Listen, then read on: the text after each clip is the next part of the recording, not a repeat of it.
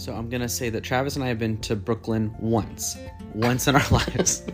Will we make the trek out to Brooklyn? I'm just kidding. We've been multiple times, but for this one time, one of our other favorite artists, Mika, was out there performing. So, like, obviously, we have to How go. do not go? He had not performed in years. And this was both an artist that we had loved over the years, way even before meeting each other. And the energy he gives and just the overall vibe of Mika just makes you want to smile. Yes, and this recording you're hearing is the night that we were there. So some of those high pitched squeals might be a Travis. It's Curtis, let's be real. it's me. um, and also the song in general is one of my favorites. Uh, I mean, you just gotta love today.